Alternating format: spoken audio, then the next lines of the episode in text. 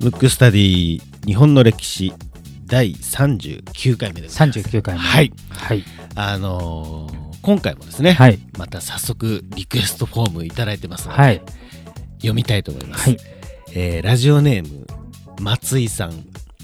リクエスト人物出来事は戦国ほか、うんうんうんえー今日から聞き始めました。はい歴史苦手でしたが歴史上の人物たちの人間味ある話を聞くと興味が湧いてきて楽しく聞いています。特に上杉謙信など無欲なのに無敵とか超不思議人物すぎて興味津々です。さてリクエストは戦国時代などでの戦い方についてです。上杉謙信が強かったのはどんな戦い方、作戦だったのだろうと思ったのがきっかけで、歴史の人物の取った作戦についてお話を聞きたいですと。いうリクエストフォームが。なるほど。ありがたいですね。でもあのあのこの番組の趣旨であるね、はい。これをきっかけにまあ好きになってもらうっていうのが、はい。まあなんかそのままの感想だったんでそうですね。非。常に嬉しいかな嬉しいですね。うん。なんか、あの、着々とね、うん。着々とって言い方は正しいのかな。うん。あの、本当にリクエストフォームたくさんいただいて、はい、えー、なんかきっかけでうん。興味を持ってますっていうふうにね、コメントいただける方がはい、増えてきて。増えてきてなんかいいですね。ね嬉しいですよね。最近リクエストそのものもだいぶ増えてきまして本当にありがたいことに。ありがたいですね。ということで、はい。えっ、と、今日、あ、そうそうそう。はい。あの、ちょっとですね、あの、新しいことを新しいいきなり、い。きなり、あの、場面転換です。場面転換ね。はい。ちょっとね、僕ら、新しいことをなんかしたいなっはて思ってまして、あの、まだ、あの、これ仮題ですけども、はいはい。あなたのところへお話ししに行きますプロジェクト。プロジェクトみたいいなですね。僕もさっき聞いたんですけどね。始まりそう、すね、始めたいなと思って、うん。これ何かっていうと、はい。僕らね、いつも世田谷で、うん。えっ、と、のスタジオでね、収録してますけど、はい。はいまあ、リスナーの方々はで呼んでいただければ、はい。あなたのお家であるとか、うんまあ、あの、例えば何でしょうね、公民館とかでもいいかもしれないんですけど、あの、そういうところで僕ら行って、うん。まあ、形としてはちょっと公開収録はい。みたいな形で、お話ししに行きますプロジェクトをちょっと始めようかななんてはい。思ってたりしております。えー詳細は、そうですね。そはい、あの、番組のホームページとかにうん。ちょっと載せようかななんて思ってて、まだこれね、企画段階なんで、うん。どうなるか分かりどませんうなるかわかんないですけど、はい。ちょっとだけ、もしそういうのであのぜひぜひみたいな人がいたらね。そうですね、ん。あの、呼んでいただければ、はい。あの、まあ、僕らの行ける範囲でっていうことになりますけども、調整したいななんて思ってるので、はい。あの、随時、あの、ホームページとかにはい。載っけていきたいなと思うので、なるほど。ちょっとチェックをして、チェックですね。はい、はい。いただければなとはいいう告知なのか、お知らせを挟ませていただいて、この松井さんの、今日踏まえてね踏まえて、リクエストフォームをい一応ただいあの戦国の戦い方っていうのはねいまいち僕もねはい。あの正確には分かってないので、はいちょっとそれはまあいずれやるにして、はい。今回は、はい。伊達政宗を来ましたね。うん、僕やろうかなと。いいですね。うん僕はもう伊達政宗ってなんか異常にかっこいいイメージが。あなんかあと音もなんかねいいですよね。いいよね。う。うんんで実は、はいあのなぜかこう僕のあのなんていうの広瀬家のはい。家紋というか、はいまあ家紋が本当にね広瀬家のものかわかんないけど一応僕の父から はい。これは家紋だと言われたのが竹にスズメのやつで、これ伊達家のえー。だからで仙台に一応広瀬川ってあるの、はい。あ、ありますね。あるでしょ？うんうんだからもしかしたら僕の先祖は、まあ、はいうちの親父はそれはそこまでは言ってませんけど、はい家紋が一緒なんで伊達家と、うん。まあ、仙台の方の家臣だったんじゃないかなっていう、うん。あの未確認情報ですけど一応家紋からすると なるほどね。伊達家と同じなんで。えー、可能性はなんかありそうですね。で地名から大体名字取るっていうね、はいこともあるんで,、うんうん。でそれも踏まえてちょっと伊達政宗はいを今回やってみたいなと、いいですね。ちょっと楽しみですね。ちなみに伊達政宗まあはいさっき言った、かっこいいイメージがあるっていうのありあ言ってましたけど、はい。まず場所はどこの辺の人か知ってる？場所は、あの、仙台とか、あっちの方ですよね。そう今で言う仙台、うんなのであの当時今で言うと、はい。あの一番栄えてるの東京なんではい。いいんですけど、まあ、当時は京都大阪なんで、うん。あの当時のみ都だったりあと秀吉が天下取って大阪城を作ってますからだからよほど端っこなのよ。あの、だから、なんていうんですか。意外と、この戦国時代の人ね、例えば、えーちょっと前にやった上杉謙信とか、意外とね、外れの方に、すごい強い人とか、うん。メジャーどころがいて、うん。割と中心部っていうのは、そそんなにいないんでう。すよ。うんんで、その、やっぱ、東北の雄の伊達政宗なんですけど、えーただね、時代が若干、まあ、いろんな戦国大名の、はいちょっ。と一番最後ぐらい、そうですよね。家康の、だから、家康のちょっと後。そうね、あの、家康時代がすごく長生きしてるんで、か。あの、家康自体は実は最初からいるのね。まあうん、ただ最初は活躍できてないけれども、うんいいるいないで言うとうん、いたわけね。うん。うん要するに、桶狭間ぐらいからいたんで、はい。要するに織田信長の最初のデビューぐらいの時、もちろん織田軍ではないよ。うん。その時人質だったんで、うんうん。あの、その時からいるぐらい古いんですけど、うん。めっちゃ長生きしたんで、あの、どこにでも顔出してるんですけど、なるほあの、伊達政宗は、生まれ自体がやっぱ、あの、通常の、いわゆるメジャーどころの人からすると、後なんで、はい。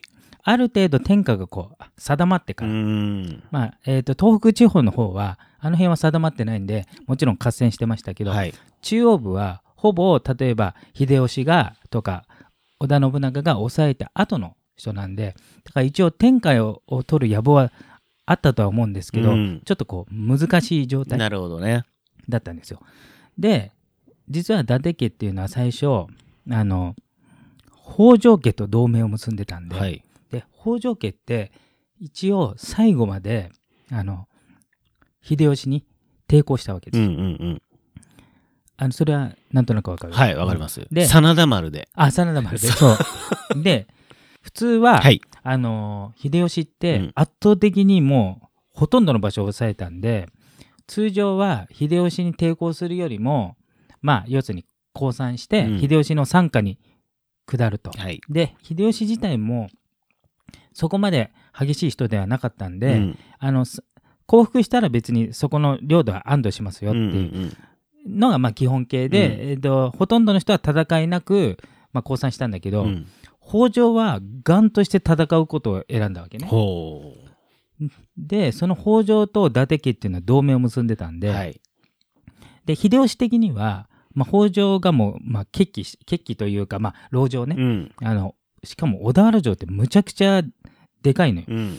あの、今でいう城っていうよりも、なんか町全体がもう城みたいな感じ。だから、えっ、と、城の中に畑とかあるから、うん籠城しても1年とか2年とか持っちゃうぐらいのなるほど。だから、現代の感覚の城とはちょっと違ううんうんけど、当時がそういう城。うん。うん。で、めちゃくちゃ名城なんで、うん全く落ちないんだけど、それを包囲してう、ん。籠城戦をしてたわけ。うんうんあえっ、と、兵糧戦か。うんえーだから、ちょっと時間かけて、じわじわ、まあ、要するに植えさせるみたいな。うん。そうすると、同盟国の伊達うに、ん。早く私のところに、うん。まあ、要するに、帰属すること言えと。うん。まだと、あの、北条とく組んでんのどうすんだみうたいな。ん。でね、結構もたもたしてたわうけ。ん。で、そうすると、秀吉側からも、じゃあお前もなんだったら次やっつけちゃうぞみたいなことになるか、まあうんうんギリギリのところで結局、あの、北条じゃなくて、えっ、と、秀吉側に来るんですけど、はい。その時一説によるよると、白相続で来たと。うん。うん。だから、あなたの処分は何でも受け入れますと。へえ。うん、ただこれね、後日、そういう脚色もあるんで、うん。事実かどうか分かりませんけど、うんうん要するに、散々、ちょっと遅れちゃったんでね、はい。来るのが。うん。もうそれでもし怒るんだったら、もううん。殺してもいいですよぐらいの覚悟で、うんだからもう死に装束できたみたいな。うんで、結局許されて、まあ、小田原もそのまま落ちて、で、結局戦わずして、一応伊達家は、と、えっ、と、えー豊臣方にはい。なったと。うん。ただ、えっ、と、伊達政宗自体は、うんまだ野心はあったんで、うんで、当然秀吉の方が年取ってるんで、はいいまあ、いずれ秀吉は亡くなるじゃ。うんん。そうした場合、まあ、おそらく徳川の天下だけど、まだ隙があるんじゃないか。うん。まあ、あと、家康も年齢は多分秀吉と大して変わんないんで、うん。だけど、まあ、思いのほか長生きしちゃったから、結局は成就はしないんだけど。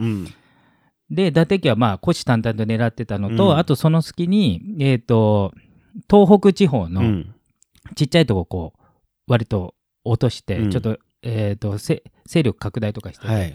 ただねそこまで戦上手じゃないから、うん。負けも結構あるうわけ、ーん。あの東北のまあそうなんですね。そうそうそう。あの意外とめちゃめちゃ強くて全勝してたわけじゃなくてまあそ、の普通の大名よりは強いとは思うんだけど、はい。あのそこまで猛烈に強いわけじゃない、うん。ただ一応あの野心もあったし、えー、と器量もあったんで、まあ、ある程度はこう落としてた。はい。で伊達政宗の、まあ、一番すごいところってまあうんいろいろあるとは思うんだけど、うんあの時代あの時代っていうのは、まあ、例えば国内だって、うんえー今でいう日本っていう概念はないわけね、はい。だから今今でいう東京とか大阪とか、ね。千葉とか埼玉玉、うんそれが国だから、うん。だから、えー、と千葉県の人が千葉県でどうしようかって考えてる時に、うん。まず全国を統一しようって考えてるのも、うん。まあちょっと野心家とか、レベルの高い人だけど、うん。なんと後々ちょちょっと後でだけどね、あの戦国時代終わって江戸時代に入った時に、うん。あの仙台藩うん。伊達藩単独うでん。スペインと組もうと、大きく出ましたね。大きく出たでしょ、うん。でしかも当時あのそもそもまずそっちに行く人いないじゃない。そうですね。宣教師が日本に来ることがあっても、うんうんうんうん。日本人がそっちに行くっていううん。まず船とかも多うん。分ボロいし、うん。あと情報もないし、はい。まあ本当に現代で言うと月に行くぐらいの多分レベルだと思うね、うんまあ、一般の人は全く考えてない、うん。でしかも同盟を結ぼうとして要するに対等ね、うん。うんスペインだからもう超先進国でしょ、はい日本日本よりも圧倒的に先進国。だけど、うん。やっぱ気ぐらいはやっぱ高いんでね、うん。まあそれは意識的には対等、はい。で結局その長谷倉常長っていう人、うん。聞いたことある？いや、ないですね。長谷倉常長ってねたまに歴史の教科書に載ってるんで、うん。知ってる人はいるかもしれないんですけど、うん。その人をまずスペインにうん。派遣して、うん当時あのスペインが割とこうスペインとかポルトガルがね、はい。強い時代うんなんで、うんで結局あそのキリスト教、まあ、の前世なんで、うん。あキリスト教のトップであるローマ法法、うん。ローマ教皇っていうのかうなん。当時は、に謁見までしてるわけ、えー。要するに、えー、と日本国としてじゃなくて、うん。仙台藩伊達政宗としての使いで来ましたはいっつって はいはい。謁見して、うん。一応いろいろなんかこうもてなされてうるわけ。だからまずそこまで、まあ、要するに施設を運ぶってういうんことと、うん。あとその技術と、うん。で結局その向こうに行ってまあ当然ねまあ簡単な話相手には相手にされないというよりも、うん。レベルが違いすぎて、うん。当然その思いよりはいかなかったんだけど、うん。その志がすごいじゃん、うんうんまずなんか壮大に考えて、うん。うんうんだからもう例えばもう千葉県知事がさ、はい。もうなんかアメリカと組んでうん。みたいな、もうそんなレベルの話だから、ねなんかもうそうなんだみたういな、ん。あと例えば衣装とかもね、うん。ただえー、と戦国武将なんで、うん。一応韓国に後々、うん。えっ、と秀吉がさ晩年ちょっと、はいまあ、はい。今でありまし言う、たね。まあちょっと老人性のヒステリーになってんじゃないかっていうことで、うん。なんか突発的にねもう韓国攻め込むぞって言って、その時伊達家も行ったんだけど、うんあの伊達の軍隊がうん。もうキラッキラの着飾っていったの もうものすごくなってもう普通はさ今で言う、まあ、ゲリラじゃない迷彩服とか目立たない人はい。もうキラッキラの、うん。そこからね伊達物っていうなんていうの要するにおしゃれ者あー。多分そのイメージなんだとなるほどね。要。するにかっこいいっていううんうんうんうん。かそれを伊達物って今でも言うんだけど、うん。そういうなんていうのかな見た目にもあの他者を圧倒するような、はいはいはい。要するになんていうのかもう他のやつらと一緒に住んじゃねえみたいなねねところがあるわけ。うん、でそのまあその、えー着るものもそうだし、えー、とあとね独眼竜って言って目がね、もともと病で一個の目ないんだけど、あれ後世の、えー、と脚色があるんで、うん。その時は眼帯はしてないからうんうね、んうん。あそんなの多分ないから、うん。い今だと眼帯してからむしろかっこいいんだけど、うん。当時は多分そのままだと思うんだけど,、ねなるほど。うん。うんおそらく、うん。うん、だからいろいろハンディキャップを重ねながら、うん。しかもねえっ、と大体あのい現代と違うのは、うん。戦国時代とかその辺っていうのはまあ江戸時代になってから全然違うんだけど、はい。もうね兄弟骨肉の争いっていうのはもうしょっちゅうあるわけ うんだからあの実の兄弟とかうん親子でも殺し合いっていうのは当たり前なのね、だからうんうん今の感覚で言うと兄弟とか身内は安心で、まあ、むしろ家臣と、まあ、下克上やってんじゃないかっていうイメージなんだけど、意外と身内でやってんのよ、うん。大体ね、うん。だから実の弟のことを実の母親が可愛がってて、うん。伊達政宗じゃなくてそっちを利用しようと。うん。で戦国時代っていうのは2人並び立つことはないわけ、うん。要するにどっちかが立ったらどっちかがまあ大体やられちゃうパタうーンで、ん。だから、えー、と身内にね殺されかかったりとか、うん。いろんな経験をしてんだけどやっぱ性格がすごく豪快な人なんで、うん。まあ、そういうこともやったと。うん。で結局その、まあ、ちょっとスペインに派遣したえーところに戻るんだけど、うん。その後に派遣されたはいいけど、うんあの徳川家康の代が終わって、三代将軍家光の時にはい。有名なことをしたわけ。お。なんでしょなんですう、かね。日本の国がどうなった？日本の国うん。がどうなった、ああのなんか方針がうん。外国と交流はあ、鎖国だ。鎖国しちゃったの、うんうんうん。だから帰ってこれなくなっちゃった一部の人。派遣したんだ派けど。遣したけど、うん、行った人たちは帰ってこれなくなっちゃった。そうそうそう。ああこの時代って、うん。例えばそのえっ、とあ全員じゃないよ。帰ってきた人もいるからうんうんうんうんね帰ってこれない人もい,、うんいたんだけどあのだからあのその人たちの末裔が、えー要するにその、えー1600年ぐらい400年ぐらい前にうん。派遣された人が、まあだからその地にとどまってる人もいるから、うんうんあの日本人の DNA を持った人も結構いい,、えー。まだにいるんだけど、うんうん。そういうのが残ってたり、うんあとその鎖国っていうのうはん。急に行われ急にというか、うん。まあだから厳格になったわけね、はい。であれって例えばその伊達家だけじゃなくて、例えばじゃあ漁師だとして、はい。遠方にこう漁に行ってたとするじゃん、はい。こういう人も帰れないの、えー、厳しいですね。そうそうそう。でもう帰ってきたら死刑なの、うん、あ、そう。そうそうそうほそう。だからもうか事実上帰ってこれない、うん。であの貿易商とかやってて、はい。例えばと今でいう東南アジアの方と行ってた人は、うん。あの行った時は鎖国じゃなくて、うん。帰ってくる時鎖国で帰ってこれない人とか、うんうんうんまあ、結構いたわけね、うーん。だからね結構き本当に厳しくて、うん。特に三代将軍の家光の時っていう、うんうんまあその鎖国が成立した時もうバリバリ幕府の権利が強いところで,、はいはい。で当時ってもうなんていうの人権もクソも法律もクソもなくてもう要するにもう決まりが全てだから、はい。だからまあ悲惨なことになった人もいると。うーん。なんか、かわいそうですね。でもしょうがないのか。そうそうそうあのもう決めたから、ね、決めたからねっていう。へえ。なんか、だ、伊達さんチーム、伊達政宗は結局その後どうなったんですか？で結局、うんその後一応ヨーロあのヨーロッパにこう派遣さしたけど、うん結局それ自体も良くないことじゃん途中でルールが日本のルールが外国と付き合うようになったから、うん。だからね結構命がけで今ので要するに今でいう月に行くみたいなもうんんだから、うん。なんかなんつうのどっちかというとさ死ぬ確率の方が高いじゃん。はい。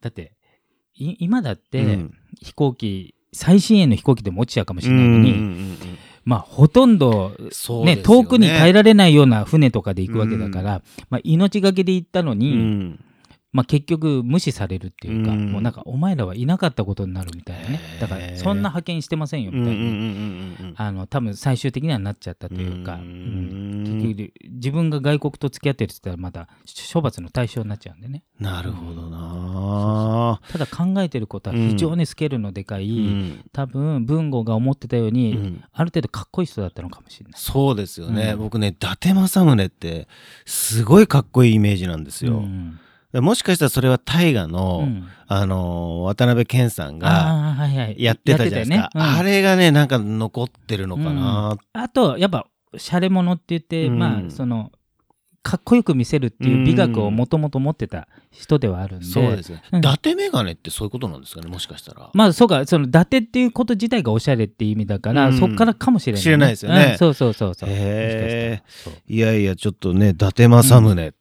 なんかかっこいいですね、うんうん。不思議な。不思議というか野望がうん。大きく。そうだよね。だもしね興味を持った人がいたら、ね。またちょっと調べてみると、うん、もう仙台にまで行ってありますよね確かね。あるあるある。銅銅像みたいな、うんうん立ってる立ってる、うん。立ってますよね。ねちょっとうん。お近くに行った方は、うん。あの拝んでいただければ、はいいなってはい。思います。えー今回のテーマは、伊達政宗でした。